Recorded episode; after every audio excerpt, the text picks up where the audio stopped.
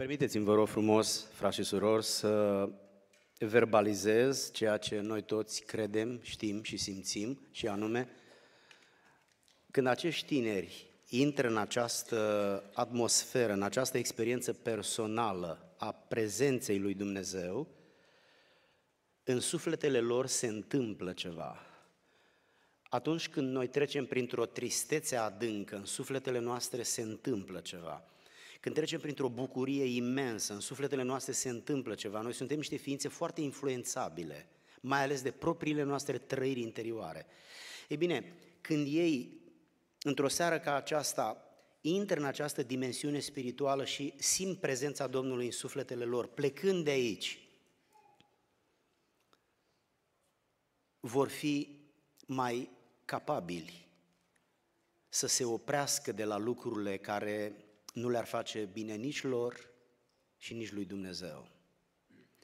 Într-o lume în care nu mai există nicio regulă, ci pur și simplu totul este concentrat pe o destrăbălare totală, este lucru mare, tânăr sau mai în vârstă, să te poți dedica lui Dumnezeu trăind o viață frumoasă și curată și în felul acesta să trăiești cu speranța că promisiunile făcute de cel veșnic, cel atotputernic, se vor împlini într-o zi și cu viața ta.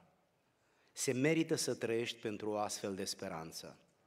Se merită să îmbătrânești cu ea și se merită să fii un model în familia extinsă și în cercul de cunoscuți, de prieteni, de colegi, de vecini. Dumnezeu să ne binecuvinteze să fim o mărturie pentru El. Oameni dragi, vom citi în seara aceasta un pasaj îndrăznesc să vă pun o întrebare, sper să nu vă încurc foarte tare. Vă mai aduceți aminte ce, ce capitol, din ce capitol al Bibliei a citit fratele păstor David Măgdus de dimineață?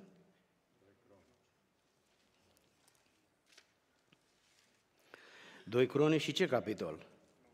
Nu. No. Uh, pentru că el a citit din 2 Cronici, capitolul 9, m-am bucurat pentru că astăzi uh, am ajuns aici cu citirea Bibliei și pe lângă devoționalul acela modest pe care eu l-am scris câteva cuvinte puse cap la cap, el a dezvoltat pasajul despre împărăteasa din Seba. Și m-am gândit să renunț la predica uh, pe care aveam intenția să o țin despre post, considerând că deja am spus ceva data trecută, și să vorbesc puțin despre moartea lui Solomon, adică despre următoarea parte a pasajului uh, din capitolul 9.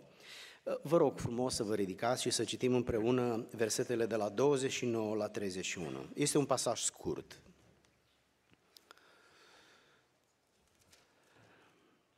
Doi Cronici, capitolul 9, versetul 29. Celelalte fapte ale lui Solomon, cele din tâi și cele de pe urmă, nu sunt scrise oare în cartea prorocului Nathan, în prorocia lui Ahia din Silo și în descoperirile prorocului Edo despre Eroboam fiul lui Nebat?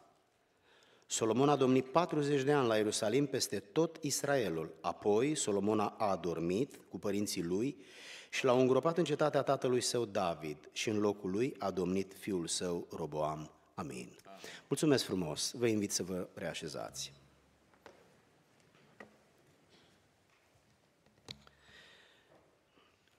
Oamenii lui Dumnezeu, în seara aceasta am intenția să țin o predică pe care am intitulat-o Solomon între înțelepciune și apostazie. Este o predică biografică, vorbește despre viața și activitatea unui om, uh, unul dintre mari oameni ai istoriei și mai ales a istoriei biblice. Și mă gândesc că experiența lui de viață poate deveni, se poate constitui într-o foarte ajutătoare lecție de viață pentru noi. Solomon între înțelepciune și apostazie. Spun între înțelepciune, pentru că Biblia vorbește despre el că a fost cel mai înțelept om de pe pământ, pentru că Dumnezeu i-a dat o măsură de înțelepciune dincolo de capacitatea naturală a muritorilor. Și spun apostazie, pentru că aproape de sfârșitul vieții, omul acesta a căzut de la credința lui, a trăit în păcat, și a experimentat o stare, o perioadă din viața lui de apostazie. Privilegiile pe care Solomon le-a avut ca rege i-au creat prea multe oportunități de a păcătui, încât el nu a mai avut capacitatea să le menageze pentru a trăi în neprihănire. Dacă vă mai aduceți aminte de multe ori se spune de la Amvon faptul că în viață sunt lucruri care ajută viața spirituală și sunt lucruri care incomodează viața spirituală. Experiențele care ajută viața spirituală sunt suferința, singurătatea, anonimatul și chiar lipsurile, sărăcia. Pentru că acestea te ajută să-ți identifici vulnerabilitățile și fragilitatea și să simți nevoia de Dumnezeu. De cealaltă parte, lucrurile opuse acestora, spre exemplu, privilegiile unui rege ca Solomon, îți oferă păcatul atât de aproape la duce de tine, încât aproape că dorm cu el în brațe. Și omul este o ființă foarte vulnerabilă la păcat. Și cu cât păcatul se apropie de el mai mult, cu atât riscul să-l facă este mai mare. Solomon a, tră- a trăit înconjurat de iubiri, de iubiri interzise. Solomon a trăit sufocat de ispite și până la urmă iubirile acestea au devenit iubirile lui. Și până la urmă ispitele acestea au devenit păcatele lui. Și așa a intrat într-o stare de apostazie, adică într-o stare de a trăi în mod grosolan în păcat. El vorbește în cartea Eclesiastul cu jenă despre perioada aceasta și încearcă să dea învățătură generațiilor care vor veni după el. Iată dar că 3000 de ani de atunci. Și noi toți citim în cartea Eclesiastul despre ce spune Solomon, plecând de la experiențele lui personale. Cartea Cărțile Împărați 1 și 2, Cronici 1 și 2, sunt cărți istorice – și aceste cărți, sau mai bine zis, experiența aceasta despre care se vorbește aici, s-a întâmplat în jurul anilor 1000, înainte de Hristos.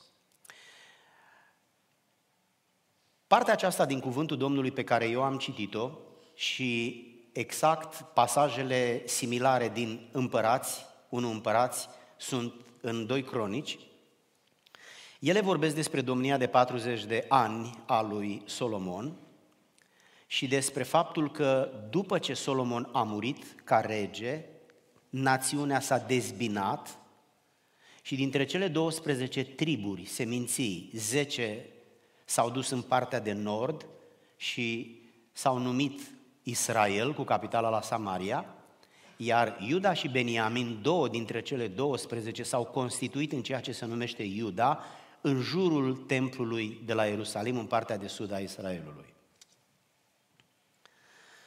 Cărțile acestea, cărțile acestea care vorbesc despre perioada aceasta încep cu bătrânețea și moartea lui David, tatălui Solomon, și cu ridicarea fiului său, noul rege Solomon, dar se încheie cu lucrarea pe care o face Marele Profetilie.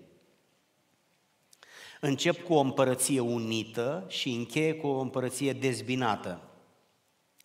Încep cu construcția templului și sfârșesc cu dărâmarea acestuia de către babilonieni.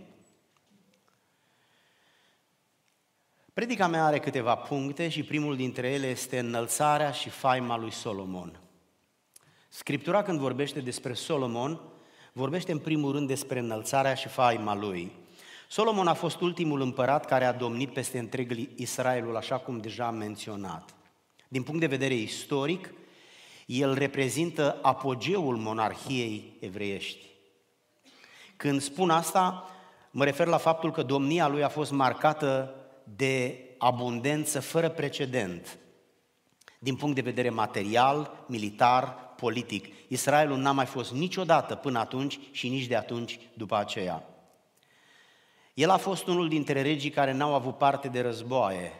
A avut suportul tatălui său, care a fost cel mai mare rege al națiunii evreiești, a avut toate oportunitățile, așa se face că domnia lui a fost o domnie foarte prosperă. Se spune evident, în mod exagerat, aceasta se numește hiperbolă, ca o figură de stil, că aurul era pe toate drumurile și nu mai avea valoare, vrând să spună că toată lumea o ducea foarte bine. Însă vom vedea puțin mai târziu că taxele și impozitele pe care el le-a pus a sufocat națiunea.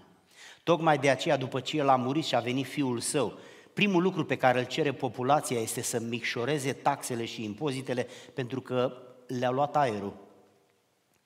Și fiul său nu a vrut să facă asta și atunci țara s-a rupt în două. Ei bine, una dintre aceste decizii pe care Solomon le-a luat, după ce tatăl său a murit și i-a dat câteva sfaturi înainte să moară, a fost epurarea trădătorilor care l-au trădat pe tatăl său. Așa se face că a trebuit să moară Adonia, fratele lui, a trebuit să moară generalul Ioab, a trebuit să moară blasfemiatorul și mei și sunt alte câteva nume care s-au înscris pe lista acestor trădători. Observați, cine trădează mai devreme sau mai târziu va fi pedepsit. Nu există nici măcar un singur rău care s-a făcut pe fața pământului fără ca să nu fie pedepsit aici sau acolo, sau aici și acolo. Solomon este prezentat în Scriptură ca fiind regele superlativelor. Tot ce se spune despre el este superlativ. Biblia ne spune că a fost cel mai înțelept, Scriptura spune a fost mai înțelept decât orice om. Sau în 1 Rești, capitolul 4, spune că Dumnezeu i-a dat o înțelepciune și o pricepere foarte mare lui Solomon. De asemenea, a fost cel mai bogat. Biblia spune că Dumnezeu i-a promis îți voi da bogății, averi, slavă, cum n-a mai avut niciodată niciun împărat înaintea ta și nici după aceea. Observați prezența superlativului și în domeniul înțelepciunii și în domeniul bunăstării. El a fost cel mai înțelept, a fost cel mai bogat, însă el a fost un om înțelept și în faptul că s-a înconjurat cu oameni de calitate. Și să știți că un om nu poate atinge măreția. Măreția unui om se poate vedea în faptul că se înconjoară cu oameni care au viziunea lui, care au o viziune similară, să mă exprim mai corect, și împreună formează un grup, o echipă care duc înainte ceea ce un om, oricât de dotat ar fi, n-ar putea să ducă.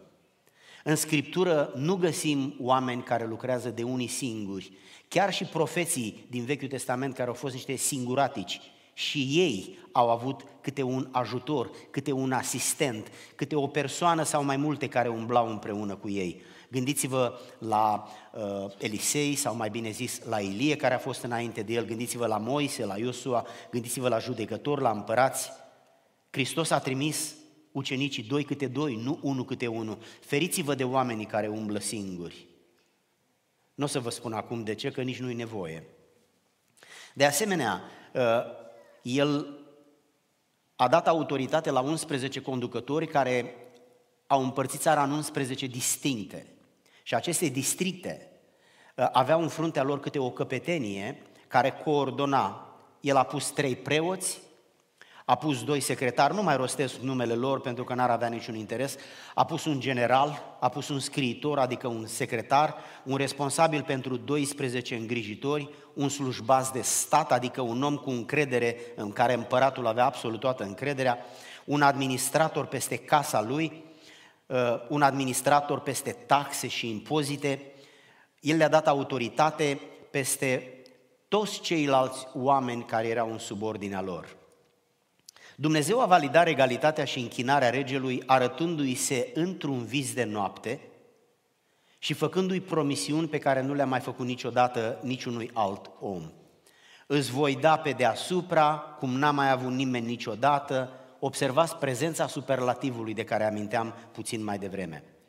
Lucru care îl face să atingă excelența este că Solomon s-a smerit. Să fie atât de bogat, să fii atât de înțelept, să ai o poziție ca primul om în țară, să te bucuri de o faimă atât de mare și totuși să te smerești, asta este o stare vecină cu calitatea unui înger. E ușor să te smerești când te smerește viața. Dar când viața te înalță să te smerești, aia înseamnă calitate. Aia înseamnă calitate. Solomon s-a smerit când a avut parte de glorie. De aceea, el a fost un om deosebit la începutul domniei lui. Doar că această smerenie pe care el a manifestat-o nu a ținut mult. Când el se roagă înaintea lui Dumnezeu, el de cinci ori spune, ascultă, Doamne, ascultă, Doamne. Priviți cu câtă subordonare s-a rugat față de Dumnezeu. El nu l-a văzut pe Dumnezeu ca pe un prieten, ca pe un vecin, ca pe o ființă religioasă. El l-a văzut pe Dumnezeu ca pe marele stăpân, ca pe gloriosul creator. Și s-a uitat la Dumnezeu cu umilința unui muritor, unui trecător prin viață. Și de cinci ori se roagă smerit, Doamne, ascultă-mă, te rog se roagă pentru țară, se roagă pentru viitor, se roagă pentru orfan, văduvă și amărât când se vor ruga să fie ascultat de Dumnezeu. Solomon s-a comportat ca un rege și s-a rugat pentru supuși, dar l-a proslăvit pe Dumnezeu mai mult decât orice. Solomon a cerut trei lucruri de la Dumnezeu în rugăciunea aceea. Să fie Domnul cu generația lui, cum a fost cu generația părinților lui și în mod deosebit se referea la taicăso. Cartea Cronici Ezra a avut rolul să-l înalțe pe David. Și tot ce ține de David, tot ce se numește davidism în Scriptură, este promovat în Cartea Cronici. Observați că păcatele pe care le-a făcut David sunt menționate în împărați, dar în Cronici nu mai sunt menționate, decât puține dintre ele. Pentru că Cartea Cronici s-a ocupat doar de partea pozitivă a domniei regelui David.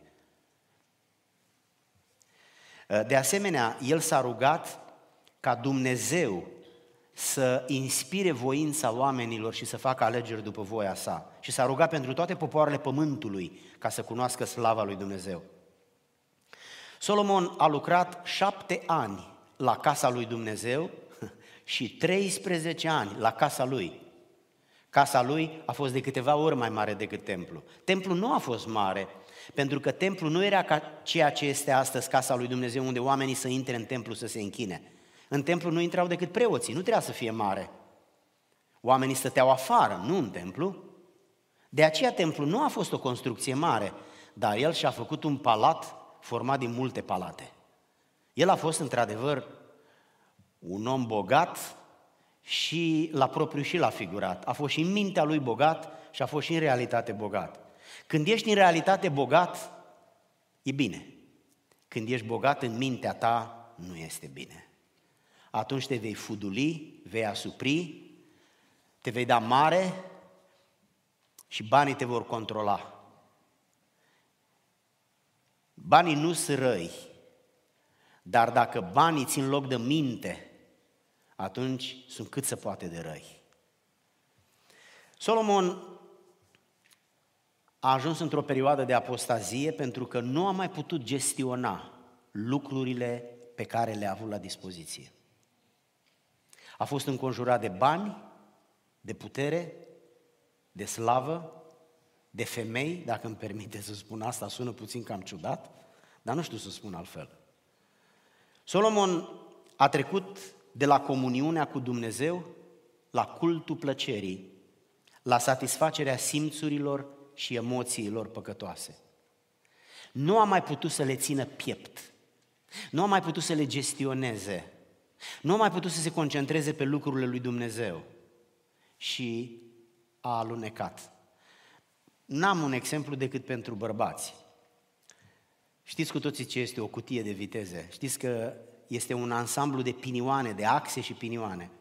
Când un pinion, indiferent că e vorba de bicicletă până la avion, când două pinioane care se cuplează unul cu altul ca să conducă forța de la motor la roți, sare unul peste altul. Când a sărit odată, va sări de fiecare dată.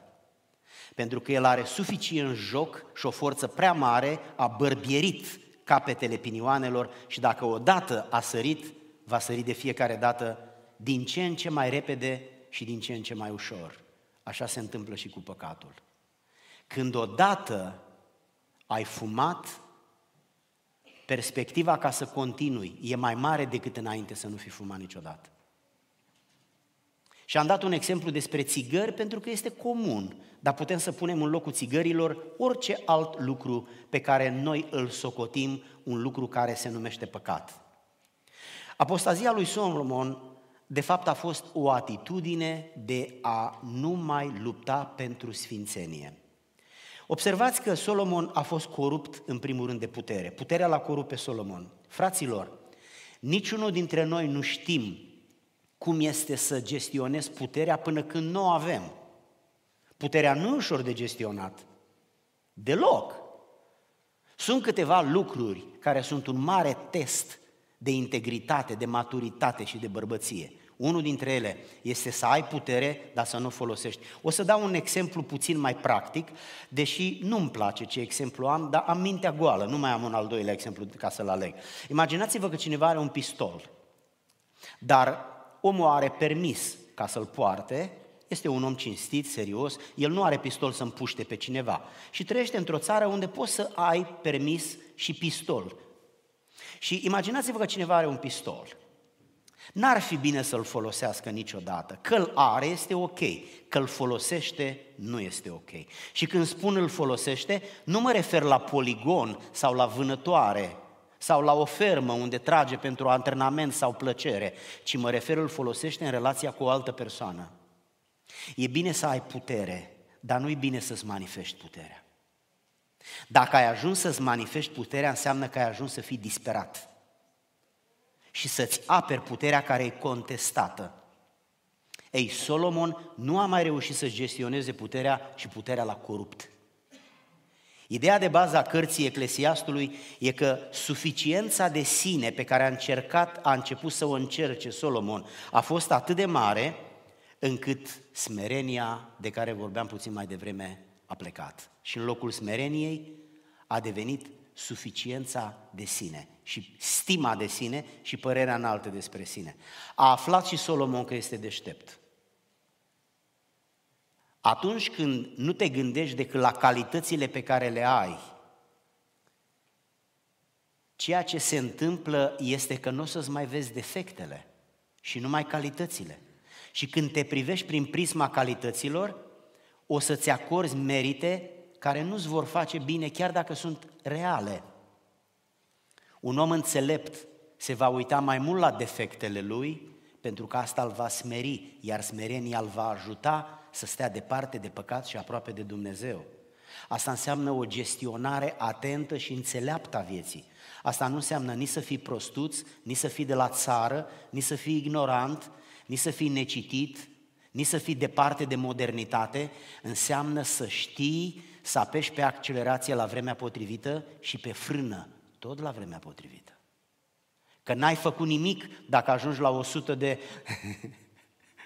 Rede cineva care a fost polițist.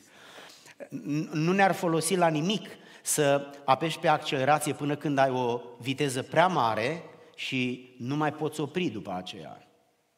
O să lovești un om, un zid, o mașină din față și asta nu este nicio treabă. Apoi, Solomon a fost corupt de idolatrie. A fost corupt de idolatrie. Scriptura ne spune că poporul nu mai aducea jerfă decât pe înălțimi, căci până pe vremea aceasta nu se zidise însă o casă în numele Domnului. Solomon iubea pe Domnul și se ținea de obiceiurile tatălui său. Atenție! Numai că aducea și jertfe pe înălțimi. Ce înseamnă asta? Înseamnă că vii la adunare după cum ți-a venit taică și bunică dar, după punct, dar, sau după virgulă, dar. Parcă dar e după virgulă, nu după punct. Dar, pe lângă lucrurile care se fac la biserică, faci și ce nu se face la biserică. Vii și te închini, dar după ce pleci de aici, faci lucrurile pe care aici nu le poți face. De ce umbli cu două măsuri?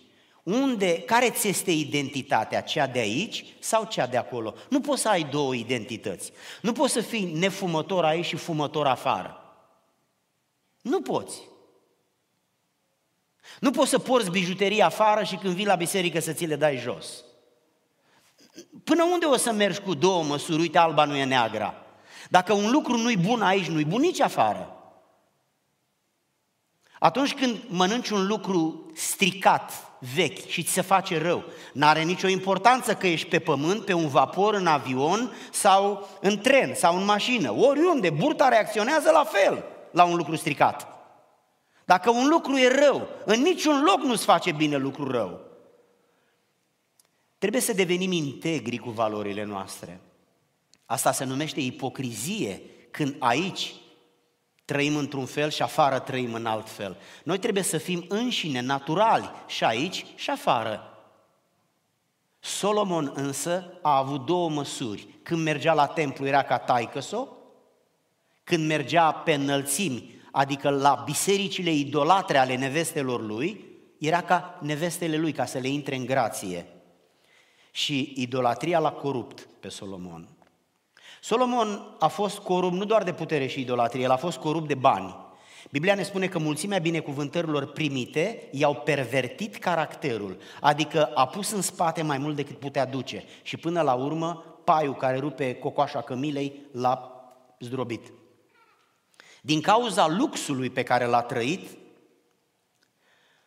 Poporul gemea sub greutatea taxelor și a impozitelor și el nu a văzut lucrul acesta. Dar poporul nu a zis nimic pentru că era o stare de pace. Știți când poporul vorbește? Când miroase a sânge. Atâta timp cât nu miroase, poporul rabdă. Poporul e răbdător. Dar această răbdare are un final. Cine nu are simțul măsurii va experimenta extremele. Solomon a fost corupt în final de femei. Adevărul este că au fost multe. Împăratul Solomon, o să citesc câteva pasaje, deși dumneavoastră sunteți cititori ai Bibliei. Împăratul Solomon a iubit multe femei străine. A avut două probleme Solomon, multe și străine. Parcă n-ar fi fost suficient că erau multe, au mai fost și străine. Parcă nu era suficient că au fost străine, au mai fost și multe și săracul, cât a fost el de Solomon, s-a terminat. Dar să continui. Împăratul Solomon a iubit multe femei străine, afară de fata lui Faramon, moabite, amonite, adonite, sidoniene, hetite, care făceau parte dintre neamurile despre care Dumnezeu zisese copiilor lui Israel, să nu intrați la ele. Asta este o expresie să nu vă apropiați de ele, să nu aveți relații cu ele, să nu vă căsătoriți cu ele. Că femeile astea au altă religie și un bărbat își vinde Dumnezeu pentru o femeie. Să știți, nu bărbații le schimbă pe femei, femeile schimbă pe bărbați. Iar dacă vă supărați pe mine, Vă prezint scuzele mele. Sigur că sunt și excepții, dar citiți istoria și o să vedeți că nu Adam a atras-o pe Eva, și Eva l-a atras pe Adam.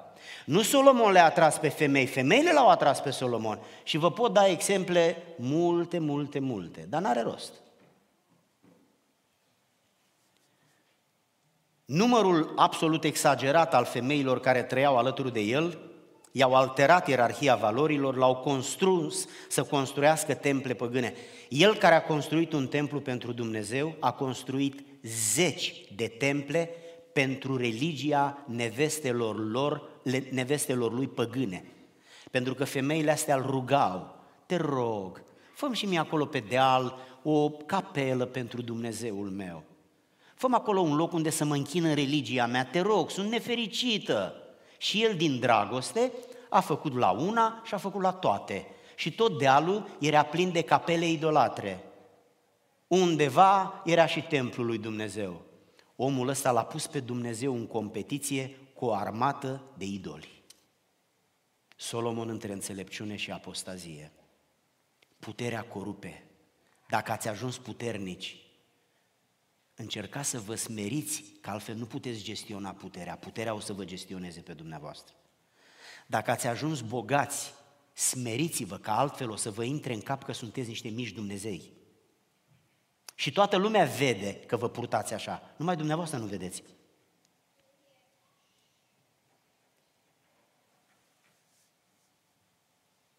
În 1 Regi, capitolul 11, se vorbește despre această apostazie, stare de apostazie a lui Solomon. Apropiindu-mă de încheiere, aș vrea să vorbesc acum despre restaurarea lui Solomon. Partea bună a vieții acestui om este că nu a murit înainte să se restaureze. Totuși, așa restaurat cum a fost, la măreția de care a avut parte, în Evrei, capitolul 11, numele lui lipsește. Un împărat ca Solomon n-a mai fost. Tatăl lui a fost, dar puțin diferit. El a excelat în alte domenii, în mod deosebit militar, administrativ. Dar numele lui Solomon nu este trecut în Evrei 11, unde este un fel de listă a eroilor, deși a fost un erou. Dar el a împletit, el a împletit înțelepciunea eroului cu apostazia necredinciosului. Și asta l-a costat. Asta l-a costat. N-a putut să gestioneze banii pe care i-a avut, luxul pe care l-a avut, puterea pe care a avut-o și mulțimea de femei, o mie de ființe. O mie. Dumnezeu l-a avertizat pe Solomon că după moartea sa împărăția va fi divizată și lucrul acesta l-a pus pe foc. Dintr-o dată s-a trezit responsabilitatea din el. El a văzut ce a făcut taică pentru țară, și când și-a dat seama că se apropie de finalul vieții lui și Dumnezeu îl amenință că rupe împărăția, doar din cauza tatălui său n-a rupt-o atunci și a amânat-o după moartea lui. Solomon s-a simțit responsabil de țară. S-a simțit responsabil de visul tatălui său pe care el l-a călcat în picioare și s-a oprit. Observați când oamenii se pocăiesc în timpul unei crize. Băieți și fete, dacă aveți un păcat de care nu vă puteți lăsa, expuneți-vă unei crize. Să nu fugiți de o criză. Lăsați-L pe Dumnezeu să vă împingă într-o criză, indiferent ce fel de criză. Pentru că acea criză vă va umili, vă va expune, vă va îndurera, vă va speria, vă va îngrozi suficient de mult ca să vă potoliți. O stare normală nu vă mai sperie cu nimic. Dacă nimic nu se întâmplă, nimic nu se va întâmpla. Nu fugiți de crize, pentru că Dumnezeu le trimite ca să vă trezească, ca să vă pună... Criza este o metodă de resetare. Ea nu-i confortabilă, dar este eficientă și este binevenită. Asta s-a întâmplat cu Solomon. El s-a trezit brusc la realitate și a încercat să schimbe drumul pe care merge. Și urmează cartea Eclesiastul. Cu toate regretele, cu toate vaetele, cu toată dovada de înțelepciune și cu încheierea frumoasă de care o să amintesc în încheiere. În contextul acestei experiențe, el scrie cartea și scrie despre riscurile pe care el și le-a asumat din fericire. Frații mei, pentru un bărbat și pentru o femeie ca oameni, dar pentru un bărbat specific și pentru o femeie specifică, sunt riscuri. Cei dinainte care au păcătuit când au trecut pe acolo. Nebunia de a te crede deștept și tare o să te împingă să guști din amărăciunea păcatului, poate chiar a unei, de, a unei dependențe și de-abia atunci vei accepta și te vei smeri că nu ești decât un om. Marea problemă este că există riscul să nu mai poți ieși din starea de dependență. Sunt oameni care nu se mai vindecă niciodată. Jocuri de noroc, nu vreau să intru în genul de păcate sexuale și să vă dau exemple, că n-are rost, noi suntem oameni mari și le pricepem cu toții. Dar, frații mei, sunt oameni care își pierd familia, sunt oameni care își pierd sănătatea, sunt oameni care își pierd reputația la care au lucrat 20, 30, 50, 60 de ani. Sunt oameni care își pierd multe alte lucruri de valoare, care te reprezintă. Să pierzi banii nu-i mare lucru. Dar când ți-ai pierdut caracterul și ți-ai pierdut onoarea, nu te mai bagă nimeni în seamă. Știți de ce se sinucid oamenii? Nu pentru că n-au bani, lumea e plină de săraci. Africa ar trebui să se sinucidă toată odată. Nu, oamenii nu se sinuci pentru că sunt săraci. Oamenii se sinuci când nu mai au semnificație. Când semnificația a ajuns la zero și ei nu mai contează pentru nimeni, atunci mulți dintre ei clachează, cedează. Mă apropii de încheiere, uh, citind câteva versete și apoi mă opresc. Am făcut lucruri mari, mi-am zidit case, mi-am sădit vii.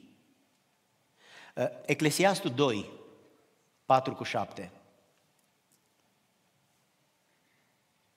Am făcut lucruri mari, mi-am zidit case, mi-am sădit vii, mi-am făcut grădini și livezi de pomi, am sădit în ele tot felul de pomi roditori, am cumpărat robi și roabe, mi-am strâns argint și aur, bogății ca de împărați și țări. Mi-am adus cântăreți și cântărețe și desfătarea fiilor oamenilor, o mulțime de femei. Săracul Solomon a putut să spună adevărul. Vedeți cum introduce desfătarea fiilor oamenilor. Stimați bărbați, băieți și bărbați, lăsați-mă să spun adevărul acesta. Pentru că noi nu ne-am întâlnit aici să rostim vorbe fără înțeles, făcând slujbe care nu ating pe nimeni. Cea mai mare desfătare pentru un bărbat, asta o spune Solomon, nu o spun eu. Mama desfătărilor, virgulă, femeile. Ar fi suficient una ca soție, dar pentru asta trebuie să ai multă minte. Trebuie să stai liniștit. Trebuie să spui în minte un plan care este după voia lui Dumnezeu. Dar dacă îți dai frâu, adică da, dai liber hormonilor, dacă te înconjori de oameni care n-au calitate, ci au nebunie în cap, dacă stai în prezența lor și mergi cu ei și vii cu ei, dacă te uiți la lucruri care punându-le în mintea ta e ca și cum ai pune mâncare stricată în stomacul tău, vei spune, nu, că eu am un stomac care nu se strică. Bă, dar ce bă, frate, tu ești înger, nu ești om ca toți oamenii. Tot la fel ți se strică și mintea dacă pui lucruri proaste în ea. Haideți să continuăm. Mi-am adus cântăreți, am ajuns mare, atenție, am ajuns mai mare decât toți cei ce au fost înaintea mea.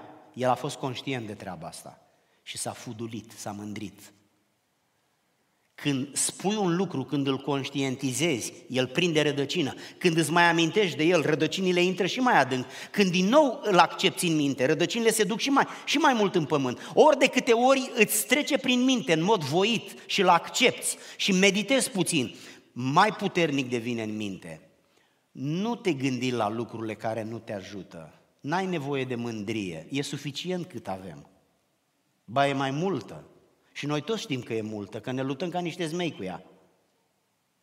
Că de-abia ne putem ține gura să nu ne lăudăm cu realizările noastre și cu înțelepciunea noastră și cu priceperea noastră. Știți cât de tentant este să ne lăudăm, să ne expunem, să demonstrăm că în sfârșit s-a născut un om perfect. Uitați-vă la Solomon, că el pur și simplu recunoaște toate aceste lucruri. Haideți să mergem mai departe, versetele 10 și 11. Tot ce mi-au poftit ochii le-am dat. Asta mi se pare culmea irresponsabilității. Tot ce îmi poftește ochii, le dau. Unde mă uit și îmi place, acolo mă duc. Bă, da, nu mai, nu mai ai minte, nu mai ai repere, nu mai ai principii, nu mai ai valori. Pur și simplu, chiar așa, chiar așa, Vă puteți imagina că acest cel mai înțelept om de pe pământ a fost o vreme când a trăit așa? Asta nu este înțelepciune. Asta este nebunie. Numai nebunia te poate duce la apostazie, nu înțelepciunea. Înțelepciunea te ține departe de apostazie. Dacă eu merg foarte pe marginea drumului numai un pic, dacă nu sunt atent, mă duc în șanț. Dar dacă merg pe mijlocul drumului și nu sunt puțin atent, nu e nicio problemă, că mă apropii de margine, dar am loc de întors, am o rezervă. Dar dacă merg pe aici, rezerva e zero. Ei, Solomon a mers numai pe marginea asta, săracul. Și a ajuns la apostazie, marele înțelept pe care l-a binecuvântat Dumnezeu. Omul ăsta îmbină măreția cu rușinea, înțelepciunea cu apostazia.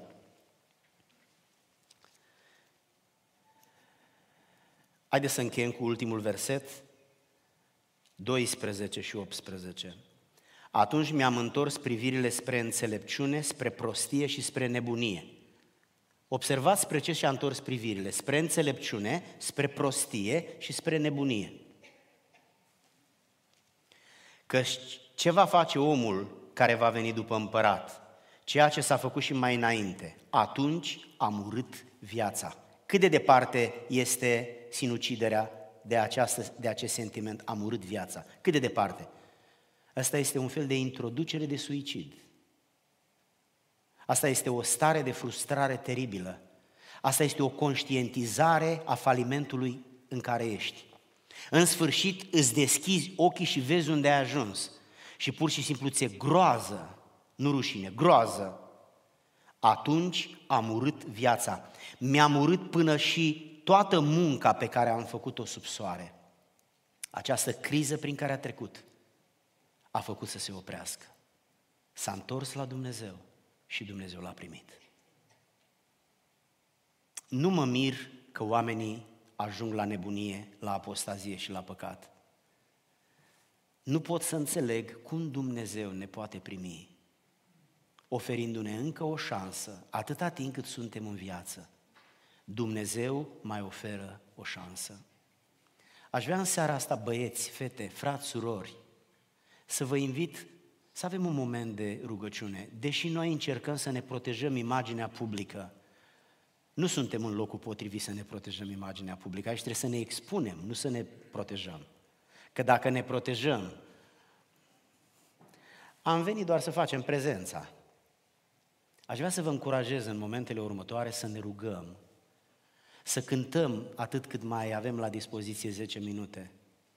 Și poate că în seara aceasta, în mulțimea asta de oameni, tineri sau mai în vârstă, vor fi oameni care simt în inima lor să vină în fața Domnului și să spună, Doamne, am nevoie de o nouă angajare, de o nouă dedicare, de o nouă consacrare pentru Tine. Vreau să fac lucruri mari pentru Tine, Doamne. Vreau în viața mea să fac lucruri pe care le-au făcut cei de dinaintea mea. Nu vreau să fiu un mediocru, nu vreau să fiu un superficial, vreau să fiu un om care produc, care am mult rod. Oamenii lui Dumnezeu, aș vrea să vă invit să ne ridicăm în picioare. Cu 10 ani în urmă eram mai tineri, poate peste 10 ani nu mai suntem aici. Ce aveți de gând să faceți cu viața dumneavoastră? Vă încurajez în această seară, dacă simțiți nevoia ar fi un mare har să simțiți asta. Veniți aici în față ca să ne rugăm Domnului. Poate vrei să te dedici lui Dumnezeu. Poate vrei să spui viața în mâna Lui. Poate vrei să te întorci. Poate vrei să te angajezi. Poate vrei să faci ceva cu viața ta pentru Dumnezeu în mod concret. Pecetluiește asta cu o rugăciune publică în mijlocul adunării în care te închine alături de părinți, de familie, de frați și de surori. Haideți să ne închinăm cu toții cântând. Haideți să ne rugăm, să ne apropiem de Domnul și să facem din seara aceasta ceea ce dorim uneori când ne trezim dimineața și înainte să ne ridicăm din pane gândim. Doamne, cum aș putea să fiu mai aproape de Tine? Ținându-te departe de apostazie. Cum aș putea să fiu mai aproape de Tine? Consacrându-mă din nou și din nou pentru Tine, Doamne. Asigurându-mă că vin din nou la Tine să primesc o nouă rezervă de gheaz pentru ca să pot continua. Oameni dragi, dacă în timpul cântării vreți să veniți aici în față pentru rugăciune, vă așteptăm să ne rugăm cu pastorii pentru dumneavoastră. Pentru că aceasta dă putere spirituală, aceasta înnoiește, aceasta aduce un suflu nou. De aceea suntem aici, să ne rededicăm pentru Dumnezeu. Nu vrem să purtăm haine vechi, vrem să fim niște oameni noi și plini de har, plini de duh, plini de suc, plini de energie și de putere. Lăudați să fie Domnul! Haideți să ne închinăm cu adunarea numele Tău proclamă Tu de viață În numele Tău se ridică o armată Oase poate îți ridici Un popor să te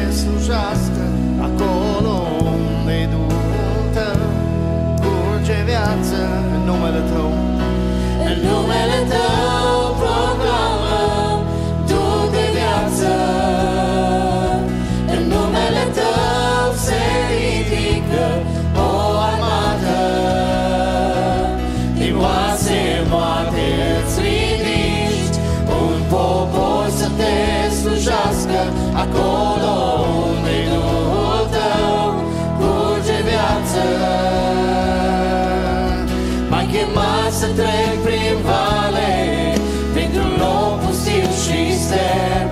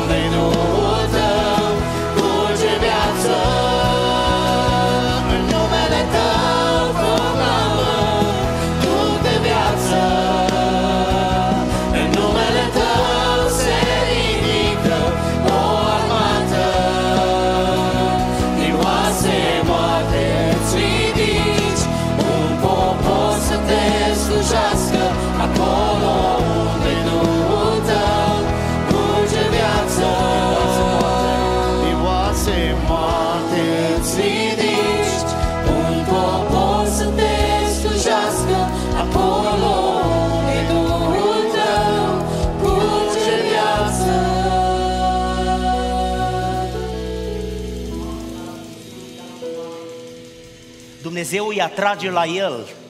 Este o putere care le mișcă inima, care le convinge conștiința.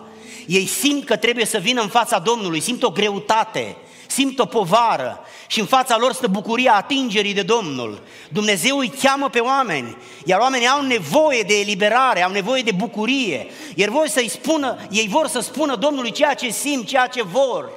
Și seara asta este o astfel de seară. Dacă simți lucrul acesta, vină înaintea Domnului. Vino înaintea Domnului, nu în fața noastră, noi ce să-ți dăm? Îți putem da 20 de dolari, hai 100, dar n-ai nevoie de banii ăștia, e prea puțin. Vino înaintea Domnului dacă vrei să vii, vino prin credință. Vino la picioarele celui care te-a creat și care vrea să te folosească, să atingi măreția, nu mediocritatea, să fii înțelept, nu apostat. Haideți să continuăm rugăciunea, să continuăm cântarea și apoi ne vom ruga. Haideți să ne închinăm Domnului, haideți să chemăm fața Domnului. Copiii noștri, nevestele noastre, noi înșine avem nevoie de atingerea Domnului. Frați și surori, deschideți-vă inima. Tot ce